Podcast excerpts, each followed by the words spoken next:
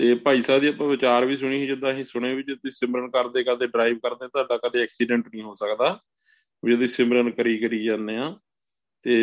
ਮੇਰੇ ਨਾਲ ਵੀ ਇੱਕ ਵਾਰੀ ਇਦਾਂ ਪ੍ਰੈਕਟੀਕਲ ਹੋਇਆ ਸੀਗਾ, ਜਿੱਦਾਂ ਇੱਕ ਸਿੰਗਲ ਲਾਈਨ ਹੀ ਸੀ, ਜਿੱਦਾਂ ਇੱਕ ਲਾਈਨ ਜਾਣ ਵਾਲੀ, ਇੱਕ ਆਉਣ ਵਾਲੀ, ਮੈਂ ਤੋਂ ਲੈਫਟ ਕਰਨੀ ਸੀਗੀ।